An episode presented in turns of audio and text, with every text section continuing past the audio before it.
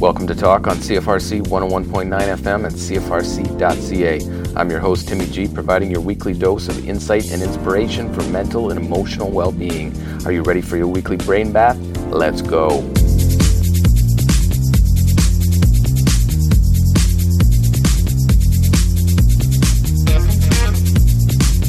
Let's Get Personal, our talk feature interview.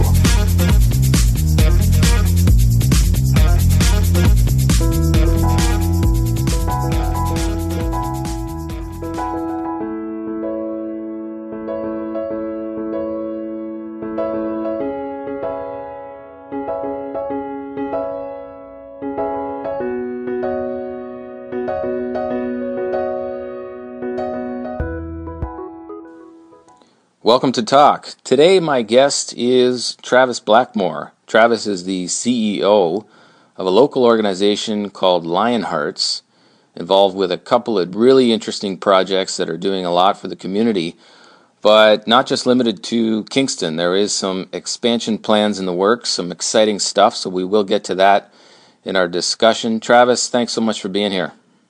Hey, thanks for having me. I'm really excited to be here for sure. Great. So let's go back in time. Uh, I always love to learn a little bit more about uh, my guest's upbringing, earlier years. You're a musician and have been for some time. Take us back in time and give us some context to your life. Yeah.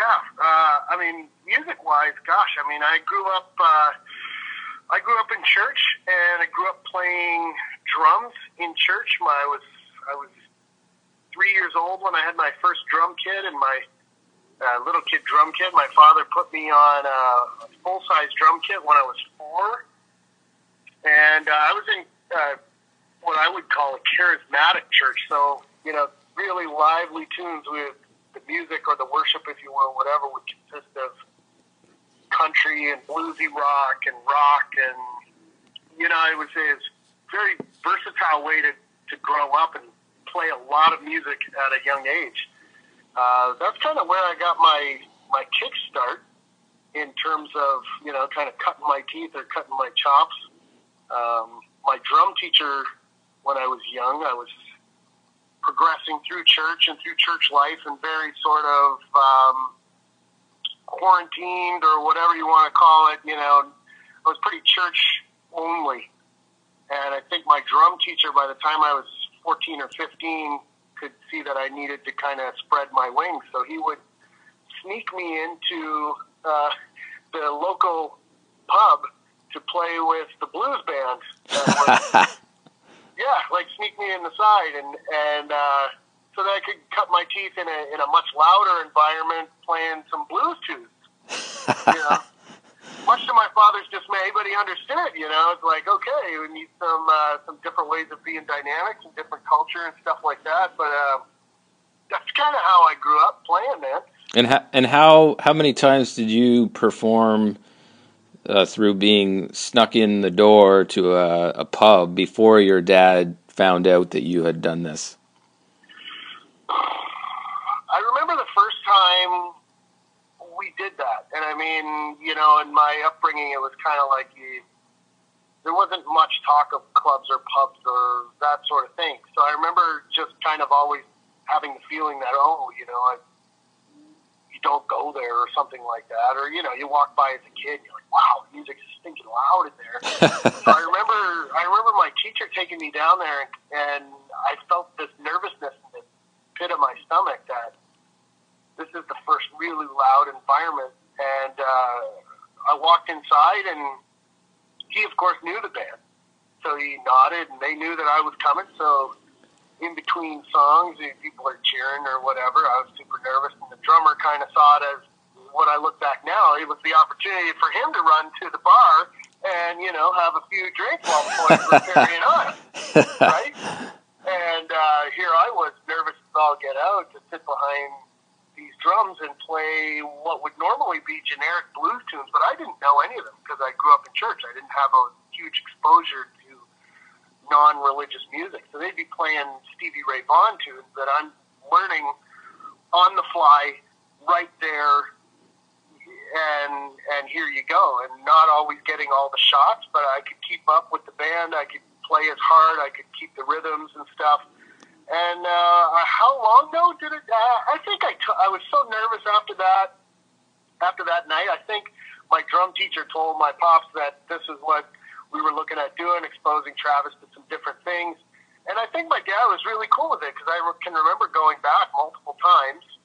Um, he was also a teacher at my high school, so I was very involved in my in my high school playing drums for musicals and stuff like that. So that was a different kind of drumming with, with notation and playing with an orchestra, which was severely different than anything I had done as well. Wow. You know? um, so yeah. what what is it? What did it feel like after that first experience of you know your first time? You're in this pub. You're what 15 years or so at the time, Yep. and you're playing with these guys, these adults on stage. Like, what did it feel like after leaving that environment? Like, what was going through your body, your mind? Oh, when I left, I was just like uh, the adrenaline was just flying because you know you're hitting with real force like you would in practice, but you're not hitting. You're hitting with much more force than you would in church, even though it was a charismatic church. It's still, you know, a blues bar and blues tunes way louder than you would play blues at church. Let's say, you know, you wouldn't want to destroy Mrs. Abernathy's uh, hearing aid. You know what I mean? That could be get off the drum. So you still had to maintain a certain level of volume for church. And this was just like, wow, I felt like I was at a concert and the drive to continue to play was, was oh, there instantly. Even through the nervousness and stuff, um, yeah, I couldn't wait for the opportunity to play at that level of sound again. And to these guys, it was probably their normal every week thing, right? So they're super callous to it or whatever. But being a 15 year old kid coming from the background that I was in, I was I thought it was just so intense. I couldn't wait for the next time. And so your music, your musical experiences really start to expand during that time in your life, and then and then where do they go from there? How do things start to unfold? So I grew up in Saint John, New Brunswick, which is a port city, and it's the east coast of Canada. So you're somewhat limited. You know, it's not exactly Toronto with uh, record labels and you know a lot of touring acts coming through. There wasn't a lot at all. In fact, if you weren't playing blues or Celtic or country, you, you really weren't playing.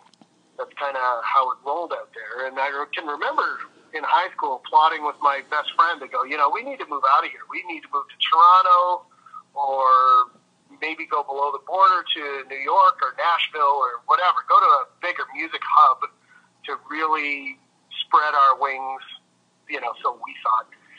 Uh, and it came to a point where my folks actually ended up moving to Ontario, here to Kingston. And I can remember thinking as I was, you know, 19 or 20, I'm like, here's my, my opportunity to get out of Atlantic Canada and, and maybe have wider exposure to some, some touring opportunities, let's say. Mm-hmm. You know, I had no idea how to navigate that. You know, it's a tricky, tricky thing to navigate the music business or starting a band or recording or any of that stuff is is almost elusive. There's no playbook that every band every band has a pretty different story about how they made it. They're not always. And uh, so I can remember going, okay, this is my pathway out of out of Atlantic Canada. Fantastic. I moved here. Instantly started working with bands. Started a band, and they would always kind of uh, either fizzle out, not work out, and I think I finally got the idea. One of the bands we had we had been opening for had some members in the band that were just hired guys. They weren't part of the band. They were hired to play the gig, look this way, act this way, and stuff. And I started thinking, man, if I really want to hit the road and tour, maybe that's what I should do. I should stop trying to figure out how to get along with five or six guys and get them all on the same page, going in the same direction. And maybe I should just try to get a hired gig as a drummer. And ultimately, that's what led to my my brief career in in touring was exactly that: getting hired by a band and uh, and heading out on the road, just saying bye to everybody and plane ticket to California, and away you go. Hmm. And so, how old were you when you first touched down in Kingston? So I was 20, and I began my first full time touring gig when I was 24. Believe it was 24. I, I ended up because of my church connections and stuff like that, and being in the the uh, Christian music industry. I ended up connecting with a band out of Mississauga called Manic Drive, who are still touring to this day. Uh, great guys, uh, kind of that pop rock music sound. Um, they're nominated for Juno Awards and all that kind of stuff. And their drummer ended up moving on to something else. And I had met them and began a friendship with them. And they said, "Hey, man, you're a great drummer. We get along really well. What, what do you think about coming out with us?" And I was like, "Man, my bags are packed. I'm ready. Let's go." and uh, that was my first experience. Literally getting on a plane, playing a festival in California, and starting to tour the Southwest out there. And uh, I can remember taking pictures and stuff and kind of going, "Wow, no idea this is what it was like." You know, you have this until you get out there and see and feel it. It seems uh, super glamorous, and then you you're like, "Nope, it's dollar menu and uh, twelve hour drives in between gigs and pull pull your own stuff out of the."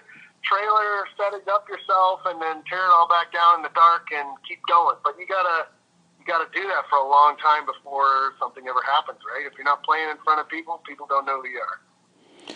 And so when you got this opportunity to go tour with them, did you feel like, wow, like, you know, some of my dreams are coming true, or because you had been involved in music through church and so forth from such an early age, it was just kind of, yeah, run of the mill. Yeah, this is kind of just what I'm doing or was it no. more? Well, for sure, I felt like I had made it, even though I was in a you know a twelve passenger van pulling a trailer, and I mean, I felt like, oh my gosh, I'm uh, I'm not at home. I'm doing 200 shows a year, playing in every Tom, Dick, and Harry town across the U.S. and Canada. Uh, even even though you're not in like you know a top top 40 band. Like it doesn't matter. There's so many bands out there that are just working their tails off that you'll never hear about. Hmm. But kind of what it takes to make it, and then bands break up and they reform under different names, and they, you know. Uh, I felt like I had made it coming from Saint John, New Brunswick, going, oh my gosh, I got plane tickets here and going to play festivals in Sweden and uh, Japan and you know, it's just it was it was out of this world. I couldn't I couldn't get over it. Um, but again, you know, when you're in a band like that, it's uh, it's not as glamorous as you think. Hmm.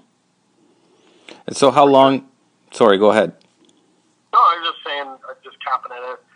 Uh, it takes a lot of work. Those guys are in the trench, like I said, setting up these years and years of setting up your own stuff and you know, I would get messages from friends saying, "Hey, you're playing in Chicago. What's that like?" And you're like, "Well, I'm kind of playing in Chicago. I'm in a, you know, I'm in a suburb of Chicago. I drove in in the dark. I set up my own stuff. I tore it down, and we left because we had to get to the next town, and it was a, you know, 15 hour drive.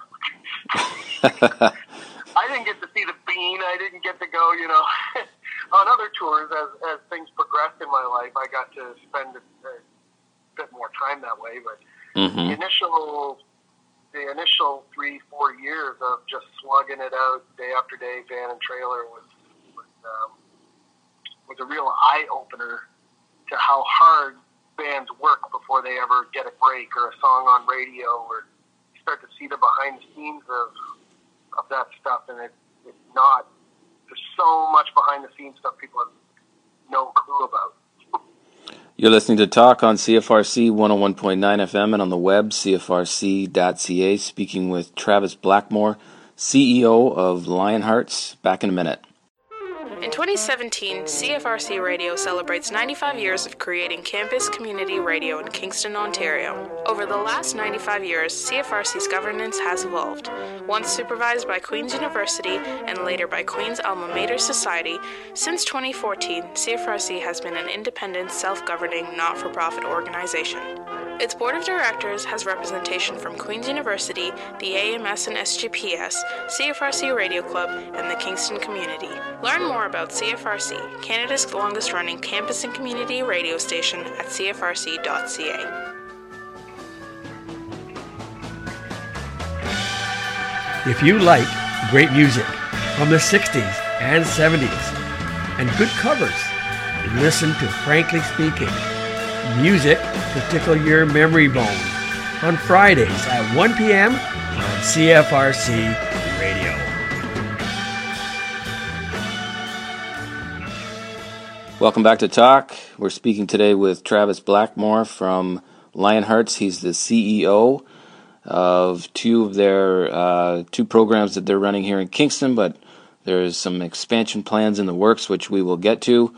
And so we're just hearing from Travis about some of his early life and earlier years as a musician, a drummer, traveling around the world, Japan, Sweden, and uh, all through the States and various parts of Canada, and what that was like. So, how long did you tour with this uh, band, Manic Drive? So, I, I was with them for a couple years say three years, uh, playing the Christian circuit and um, just a hired drummer. You know, you're you're not in the band, you're not writing the tunes. It's just you're play, paid to tour and be the the guy on the platform playing the songs live and that sort of stuff. And then throughout touring, you, it's inevitable. You play with other bands, and uh, you know, I had another offer come along to play with another. Funny enough, Toronto artist, uh, hip hop artist, kind of a crossover hybrid artist. His name is Manafest and plays kind of the rap rock genre, a little bit more aggressive. So I moved from Manic Drive to Manafest and played with Manafest for another three years. Um, got to experience what it was like to go from a van and trailer to the first time touring in a tour bus. And, uh, you know, went from playing I don't know, 150 dates a year to start playing between 200 and 250 dates a year. A little bit more intense, a lot more time away from home. Just kind of springboarded up uh, a different level, if you will. Mm-hmm. Um, and more possibilities. During that time, I also met my wife, and uh, well, my wife Jessica started uh, a relationship, which ended up having a. We have three kids now, but at the time, it, it began to take a toll uh, being away from home. And that was a whole other relationship level, whereas before I was kind of the single, you know, just flying by the seat of my pants, to now there was a little bit more responsibility at home, to say the least. And uh, I hadn't quite climbed the ladder to what I would have liked, let's say and it became one of those things where I'm always going on the road and uh, gone for two, three, four months at a time, and just kind of being the the, uh, the FaceTime husband or the FaceTime dad. And uh, I knew what it was like now for other musicians that I had met, or you know, I could sympathize with people that travel for work and were not able to be at home all the time. And uh, ultimately, that came to a to a head, and I kind of decided it was time to stay at home and be with my wife and my kids, and I didn't ever want to sacrifice that. Uh, so yeah, here I am in Kingston. That's kind of what led around to Lionhearts was kind of envisioning my life playing drums or being a drummer, and uh, deciding to let go of that particular dream just to be here, be in the present, be with my family, which created different obstacles in terms of what are you going to do for a living when your whole life has been spent pursuing being a drummer, uh, the touring life, which is very different than you know a, a stay-at-home gig or a studio gig or a resident gig, let's say, uh, you know, to different musicians that are on Broadway. You know, you can get a gig where you don't have to travel, but you you play full time for what you do, or a studio drummer where you could just live in Nashville and just play on records. Uh, those particular doors didn't open for me. So here I was in Kingston, and uh, I had I had got a a uh, job at Cooke's Fine Foods and Coffee actually downtown. Um, they roast their own coffee here in Kingston, and it was kind of just uh, an opportunity to keep my head above water, if you will. Mm-hmm. Um, and through that time, I'm kind of going through a bit of a soul searching scenario where I go, you know, what what am I going to do? Am I just going to is this what I, I have for life here to be uh, uh, a retail manager, if you will? Nothing wrong with that. I just was questioning things, if you will. And uh, I don't know, I credit a lot of it probably to the way my parents raised me. I was raised in church, which uh, people have different experiences with church, you know, some good and some bad. And for me, it was uh, something seemed to resonate inside of me with with the poor and people that are hungry. And I, I used to see and be exposed to a lot of that through church and see different organizations that work overseas and you know Africa or wherever. You know, the typical what you would what you would envision there as a stereotype. And I always remember thinking, you know, what about right here in my own backyard? I know there's some agencies that do things. Um, what exactly exists here in Kingston, and is there a way I can be involved, or is there something I can do because I love music? I didn't want to totally, you know, cut off all strings there. I love music for sure. There, maybe there's something that could unfold that way, and uh, we started doing this thing downtown where we partnered with Stages Nightclub, and we would do a little bit of. Um, since I was used to big production and big lighting, big sound, Stages has just a fantastic sound and light setup in there, and we would do a, a once a month kind of um, music night, if you will, in the hub. And we would bring in folks off the street and give them some pizza and, and try to offer them friendship and that sort of thing. And and once a month just wasn't it was great. It was successful. We had a lot of people come around us that, that liked the idea. Uh, but once a month just wasn't wasn't enough. So how could we do this once a week? And that's what turned into one of our initiatives, which is uh, the Embassy Live Music Cafe. And we opened that in partnership with St. George's Cathedral downtown. And uh, what we wanted to offer was a Saturday night music cafe that on purpose was dry. Uh, there's been some alcoholism in my family, and I've known other folks that have struggled with alcohol. And if you're a music fan, it's tough to go find a place in town that has really, really good music. If you like blues or you like rock or whatever, country, usually it's always at a pub or a bar of some kind. So if you struggle with some of those things, really tough to go into that environment just to enjoy music. Has a lot of temptation or smells or, or things that. So anyway, long story short, uh, the Embassy Live Music Cafe came around as an idea. Wanted to open something that looked professional, and even though it was dry, uh, it would offer the best possible music in the area that I could possibly get musicians to come and play at. Mm um, kind of organized it a little bit different. We wanted it to look professional, but we also wanted to bring people in off the street. So we hand out a certain amount of tickets every week. 40, 50 tickets we'll hand out on the street to people that are less fortunate or down on their, their luck, however you want to phrase it.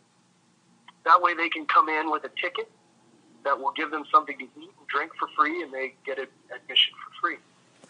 We wanted to make the venue nice enough that you know, it would appeal to just about anybody. And they would want to come and be in that environment. And uh, so far, it's been a success. In January, we'll have been there for two years. And by the end of this year, we'll have seen, you know, somewhere around 10,000 people come through the door. Wow.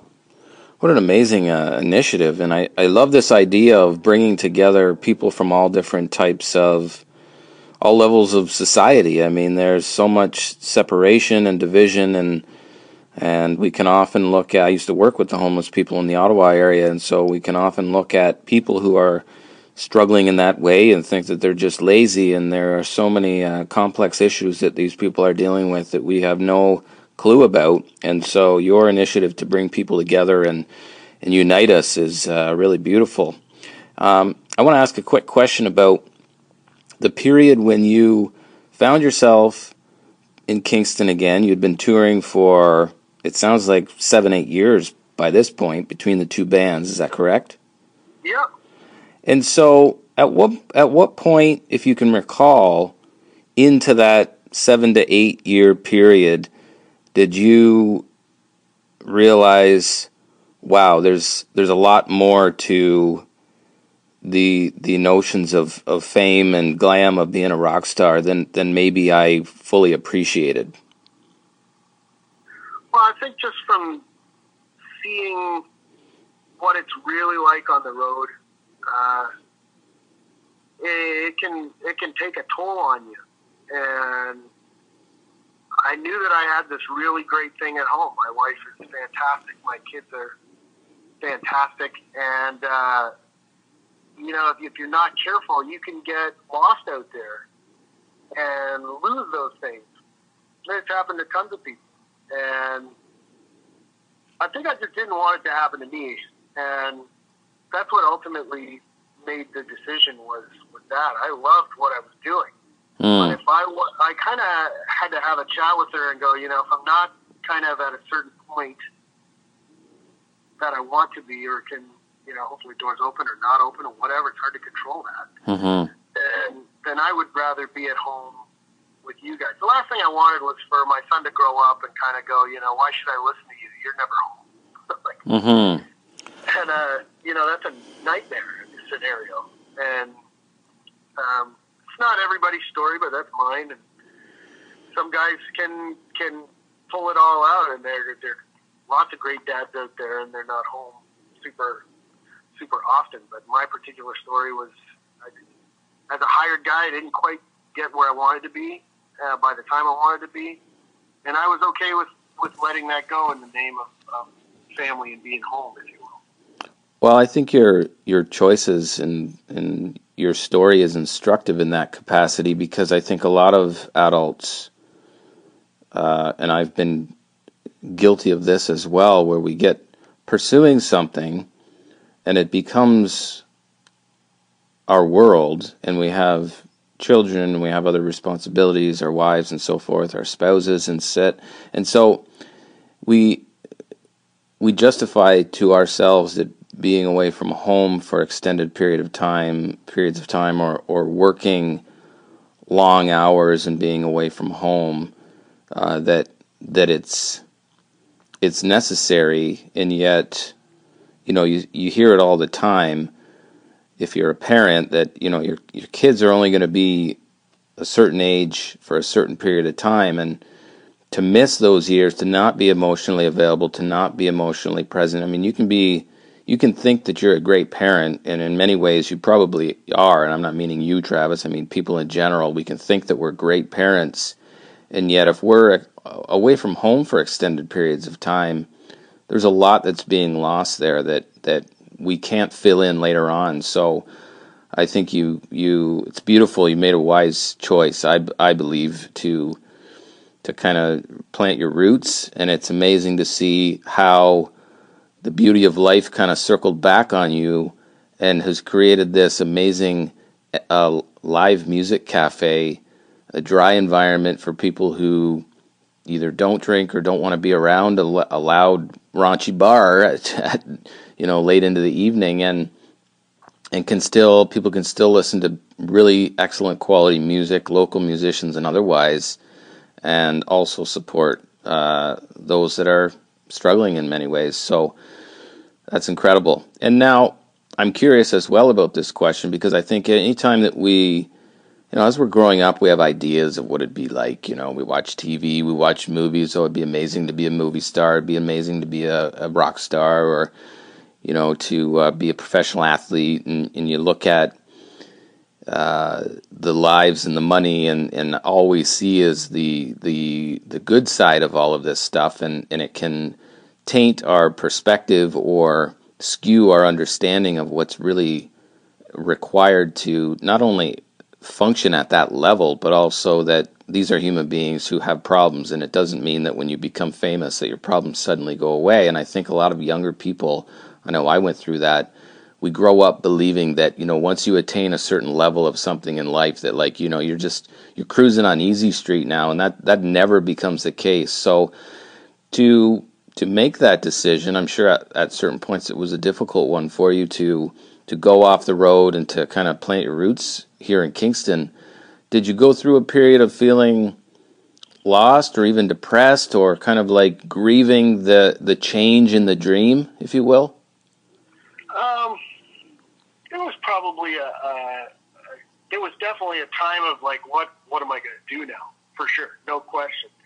Um, but again, I think it came back to I, I leaned a lot on the way I grew up. So I mean, for me, I had uh, I always had the church there in my mind. I had God there, and was kind of kind of going, what what can I do to make a difference? I can't just spend life kind of day in day out. For me, nine to five was was uh, something I had to do. Everybody has to do. I needed something.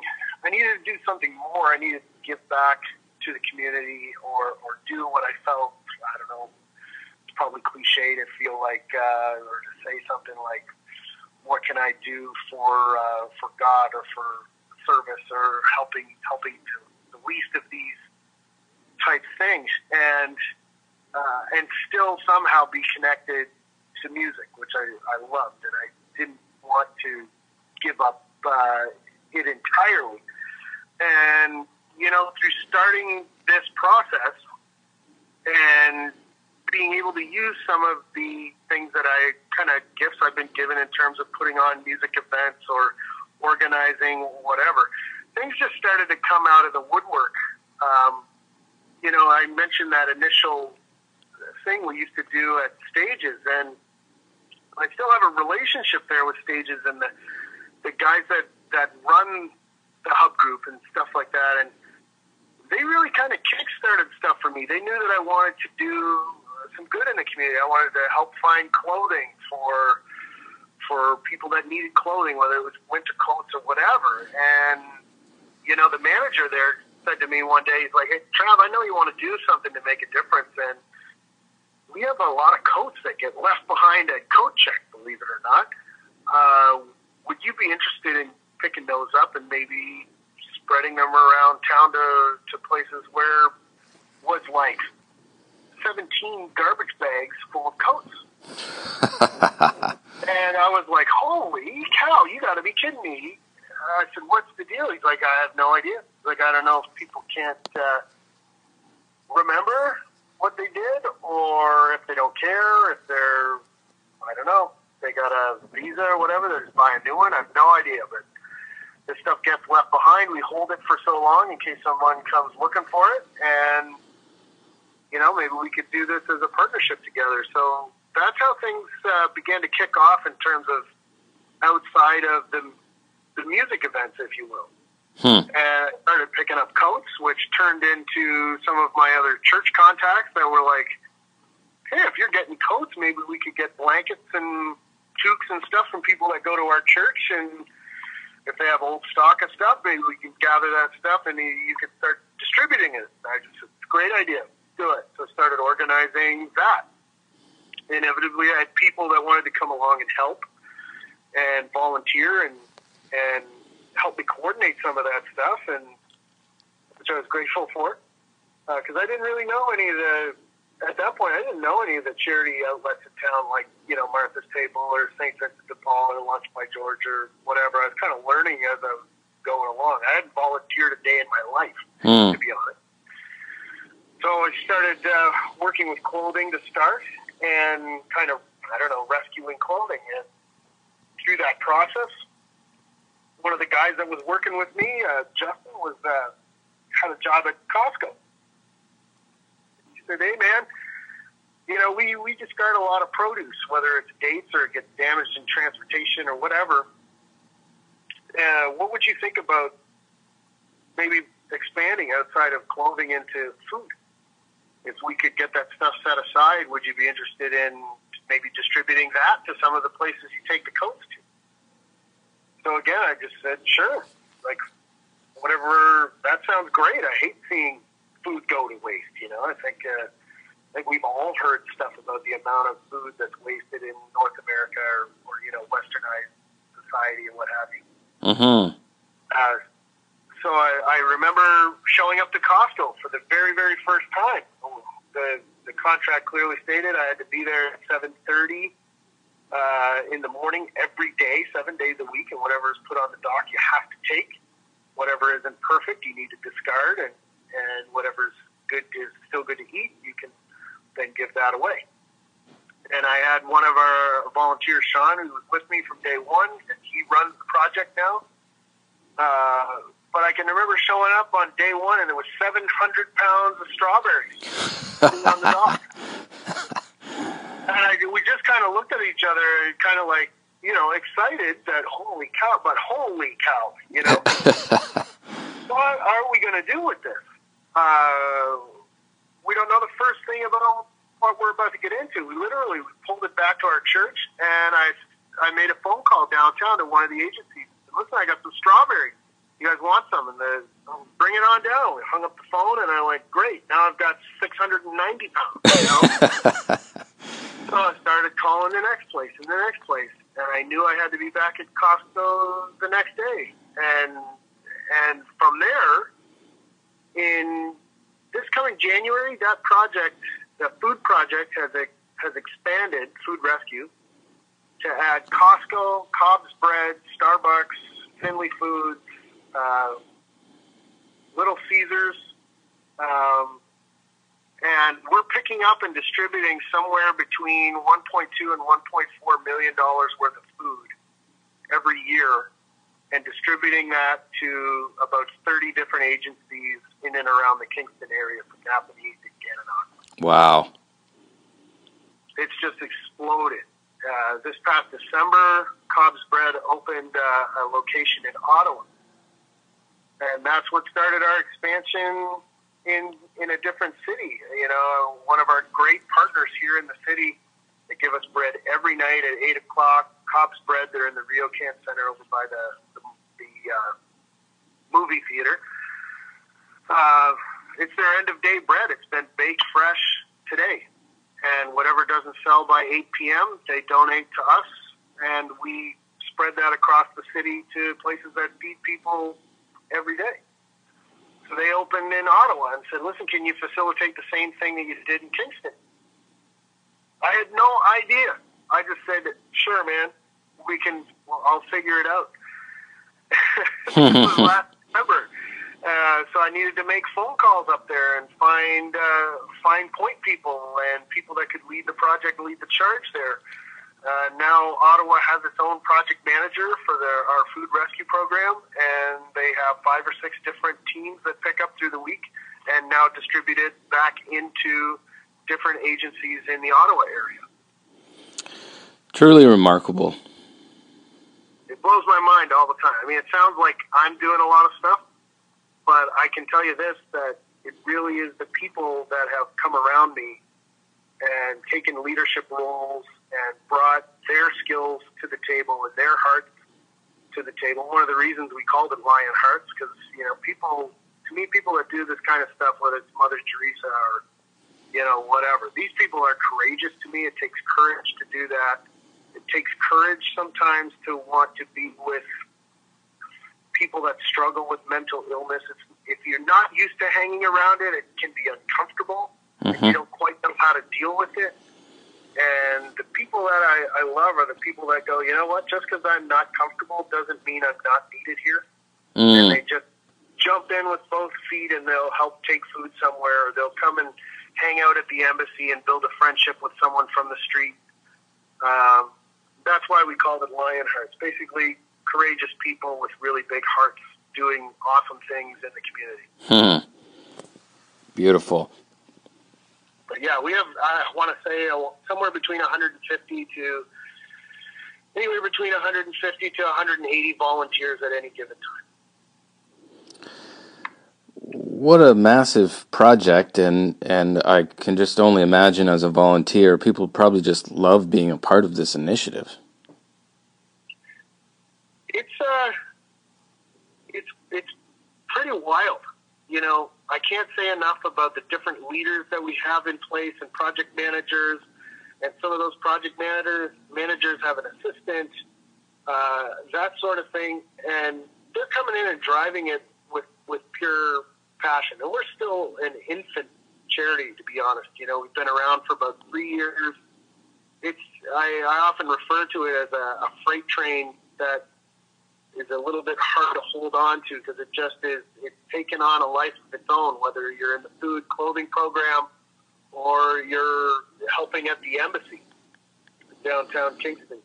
We have an opportunity to open an embassy in downtown Ottawa now. So looking to brand that there as well. It's just been a an interesting ride, man. I'll tell you what a shift from touring, setting up drums and and being under crazy light shows to all of a sudden feeding, clothing, and putting on shows for the same people. It's been a honestly, it's more fulfilling to be honest, way more fulfilling. Mm-hmm. And now you're starting to tour with your food programs, and so you're moving. You're moving to Ottawa now. So um, it, it took up to this year for our charity to get to the size where we could bring on myself as a as a full time person. I can't believe it. It's like starting uh, something from scratch, and now all of a sudden it can sustain. It can sustain you. Um, my head kind of thinks differently. I I want to pay people what they're worth for the job that they're able to do, because I think that's what makes the organization successful. And what more of a worthy cause could you have to pay someone that's willing to serve the poor or the hungry or the destitute? To me, I want to pay them what they're worth because serving those people is a priority for me. And uh, I just believe in bringing on professional people to do things that I can't do at a way better level. Does that make sense?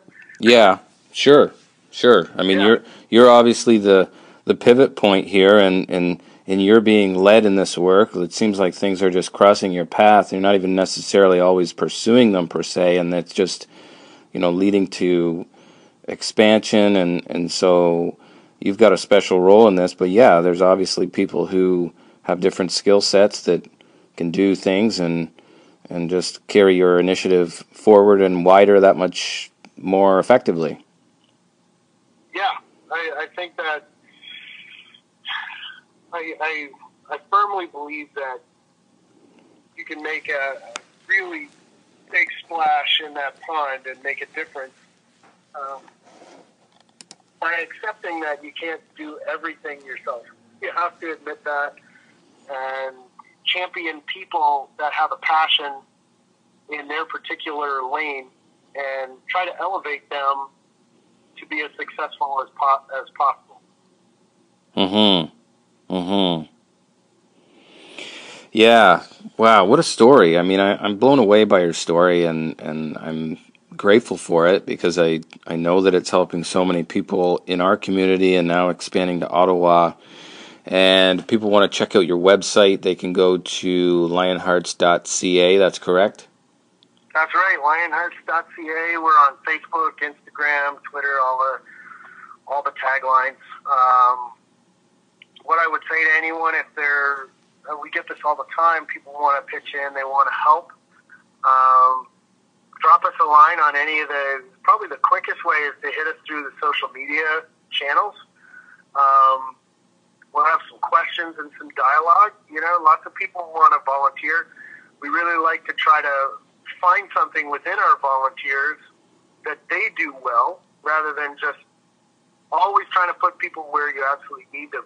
We want to try to see what they bring to the table as an individual uh, that we might be missing, and they might be able to help help fill the gap. For instance, if you know if you're not into sorting produce, let's say, or you don't have a car to be able to do delivery, but maybe you enjoy live music and you want to to help us uh, set up or tear down or be in that that type of uh, music environment, then that's where we want to try to to fill what desires are the individuals that volunteer have. Mm-hmm. Mm-hmm. And if people want to, ch- if people want to check out Embassy Cafe, can you give us the coordinates of that again? Yeah, so that's at uh, 129 Wellington Street. It's actually in the back of St. George's Cathedral. So there's a, almost like a church connected to the back of St. George's Cathedral, which has a monster dome on it. Um, it would be the back door of that, which is right by the post office downtown. Um, it's all of the details are on the Facebook page, and the Embassy Cafe also has its own website, which is embassylive.ca. yep. So you can easily hit there. Uh, we're booked until February, totally booked solid, and we have uh, another 30 some dates already booked for next year. It's just hard to keep hard to keep everything straight. yeah, I bet. And it's every Saturday at Embassy, starting at what time? So the doors open at eight o'clock. This was one of the the things that was crucial for us in doing some research. Uh, you know, with live music venues in North America, how many times have you gone to see your friend's band and they don't start till ten or eleven at night? And uh, you know, so we kind of saw a new trend appearing in Europe and clubs and bars, live music venues putting on shows earlier in the night. You know, if you buy a, a ticket for a big event at the K Rock Center, you know, let's say, I don't know, Journey or somebody, you're going to buy a ticket and the show's going to start at 7. And you're going to be out of the K Rock Center by 10 or 11 o'clock at night. So why would you want to just go to a, a bar to see your friend's band at 10 or 11? So we decided we would be the early venue in town. Our doors open at 8 o'clock. Uh, music starts at 8.30 and usually wraps up by 10.30, quarter to 11. Well, it's so nice to have you here and to be able to share more of your story through Talk and CFRC. Um, maybe we can have you back in, I don't know, six months to check in how things are evolving up in the uh, nation's capital. Oh, I would love that, man. That'd be great. Thanks so much for for having me, for the love and the support. It's uh, it's fantastic to, to be able to be here to share with you guys today. Awesome. On CFRC 101.9 FM every Friday afternoon from 4 to 6 p.m. You'll hear Finding a Voice. My name is Bruce, host of that poetry focused spoken word program. On it, you'll hear local readings and events, occasionally telephoned interviews across Canada, and always a touch of music. Again, Finding a Voice here every Friday from 4 to 6 p.m. Check it out. Hope to catch you there. Telephone Aidline Kingston is a crisis, distress, befriending, and information listening service based in Kingston. Talk is confidential, non judgmental, and anonymous. We are a safe place to call when you don't know where to turn. To reach our aid line between 7 p.m. and 3 a.m., call 613 544 1771. For volunteering information, please email talkrecruitment at gmail.com.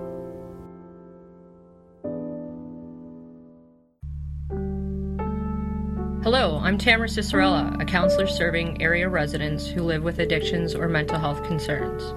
Deeply committed workers like me assist people in reaching their recovery goals.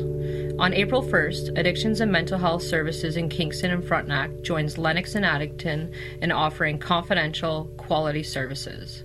Addictions Mental Health Services, Kingston, Frontenac, Lennox, and Addington is committed to providing the best possible services to all who need it. For more information in Kingston and Frontenac, call 613 544 1356 or in Lennox and Addington 613 354 7388. You're listening to Talk on CFRC 101.9 FM and on the web, cfrc.ca. A few things coming up. November the 1st, Mindwell Support Group, a group that I facilitate free of charge every Thursday at 1111 Taylor Kidd Boulevard at St. Paul the Apostle. Information session is coming up on November the 1st, so we are launching a new session. And if you want to come check out what Mindwell has to say, listen to some existing participants, past participants, share why they decided to check it out, why they continue to come, and ultimately what they find they get from from Mindwell. That evening would be a great opportunity to learn more. Again, 1111 Taylor Kidd Boulevard in the hall at 7 p.m. Anybody who shows up to that session, that information session, will receive a free copy of my book, and which highlights a mental health episode that I went through years ago and what I had to do to move through that, put myself back together, ultimately stronger than I was before that time. And so, also check out tomorrow evening, Thursday, October the 4th, 7 p.m. Holy Cross High School is featuring Dr. Deji Iyenrind. He is speaking on cannabis and the adolescent brain. Dr. Iyenrind is an associate professor of psychiatry at Queen's University, also medical director of the Early Psychosis Intervention Program in Southeast Ontario. He's been actively involved in cannabis awareness and knowledge translation initiatives in various environments, educational institutions, armed forces, police, justice, and frontline health professionals. Dr. Iyenrind has contributed to public cannabis awareness through both print and electronic media, including parliamentary press and the CBC. He is recognized by Health Canada as a cannabis awareness expert and has contributed to a number of Health Canada digital and online cannabis literacy initiatives. So check that out. Holy Cross, 7 p.m. Dr. Iyenrind speaking on cannabis and the adolescent brain. So I hope you enjoyed the chat I had with Travis Blackmore, CEO of Lionhearts here in Kingston. They have a couple of really amazing initiatives that started a few years ago. One of them being Project Reinforcements, a food progr- uh, program that delivers food to many local agencies that are in need, collecting and having partnerships and collecting food from places like Costco, Cobb's Bakery, uh, Little Caesars, the list goes on. And so, sorting through all that food, finding the good stuff, and then having a huge volunteer team to deliver that to local agencies is just a, a beautiful and remarkable uh, way to not only save food and, and, and reduce waste, but give back to people and to get food into the hands of agencies and uh, community workers that that are down on the front lines working with people who don't have a lot of stuff, don't have a lot of food, maybe are struggling in a variety of ways. And so Travis's uh, team is instrumental in making sure that people are getting taken care of. And so now this initiative is expanding to Ottawa. And he's going to be moving soon to Ottawa to head up the team that will further expand uh, all of these different things in the Ottawa area. And who knows? I can see this just continuing to expand to uh, larger centers as well, where homelessness is a major issue and people that are struggling uh, is a major concern. So, and I also think it's interesting listening to Travis's story uh, as a drummer, growing up as a drummer, starting music as the age of at the age of three, growing up in the church environment in a church environment, but also how he toured across the world and and thought he had made it and made it big. And and early on in that that time in his life you know coming to the realization how much hard work is involved in touring that even though you're touring the world you know a lot of times you're you're setting the equipment up you're taking it down. There isn't a team of people that are following you around at your beck and call. And so I think that often when we step on the path of the dream, when we're younger and we're formulating ideas of what we want to accomplish in our life, that once we get on the path and reality meets the dream, two very different things at times. And so we are forced to contend with our expectations and our level of resolve and our resiliency and our courage to face whatever it is that we're facing within to stay on that path. And so to persevere in a certain direction, you really have to have a deep commitment to blood, sweat, and tears. Often, when we're formulating the idea of something when we're younger, it's all rainbows and butterflies. We we don't see when we're formulating the dream the the depth of the complexity of that path.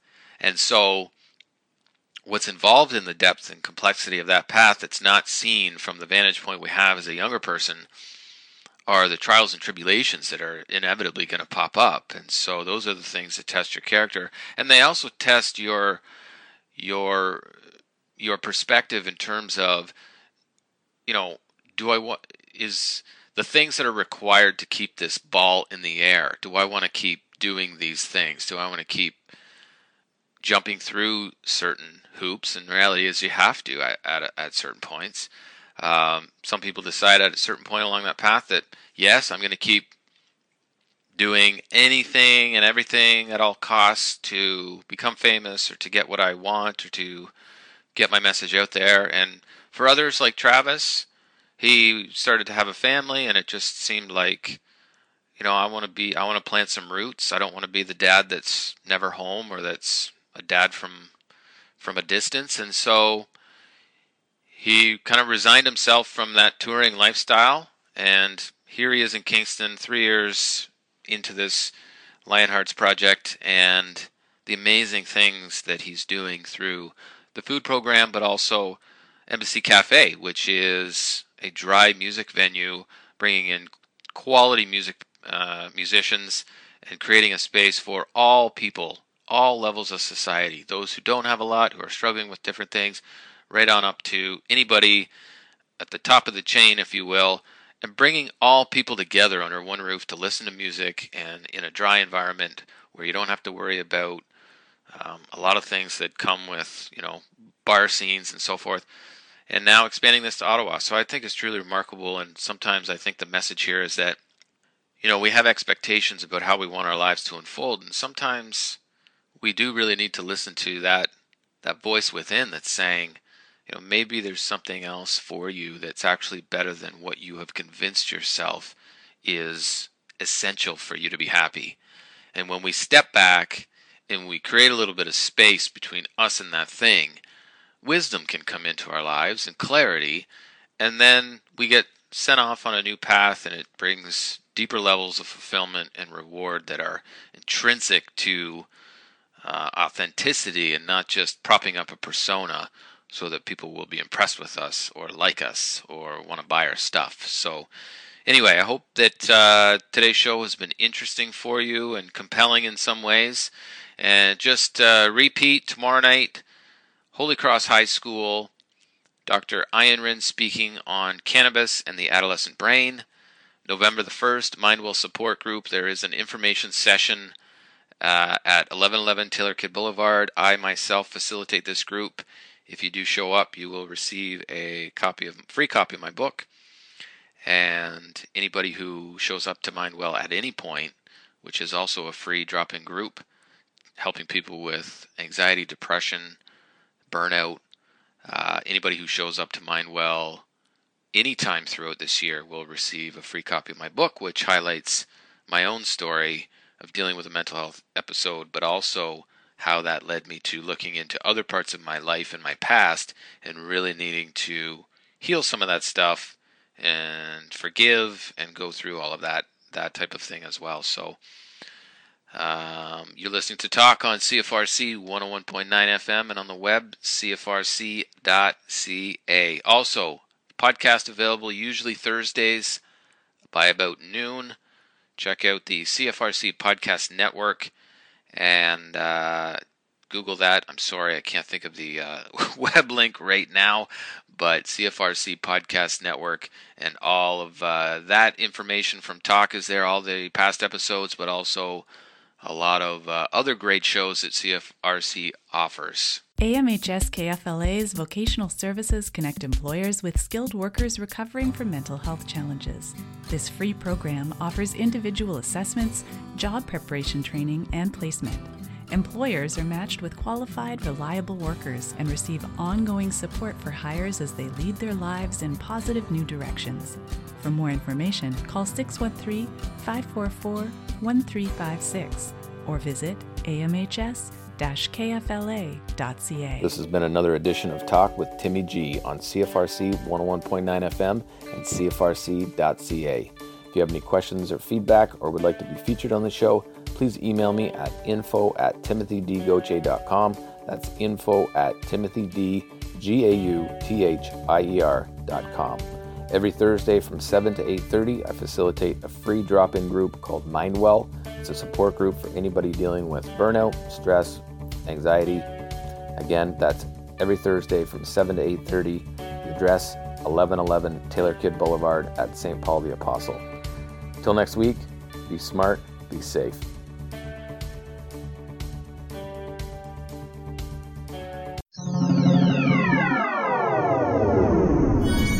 This show is produced in collaboration with CFRC at Queen's University, Kingston, Ontario, with infrastructure support from Queen's Faculty of Engineering and Applied Science. CFRC is located on traditional Anishinaabe and Haudenosaunee territory. Find more great podcasts at podcasts.cfrc.ca.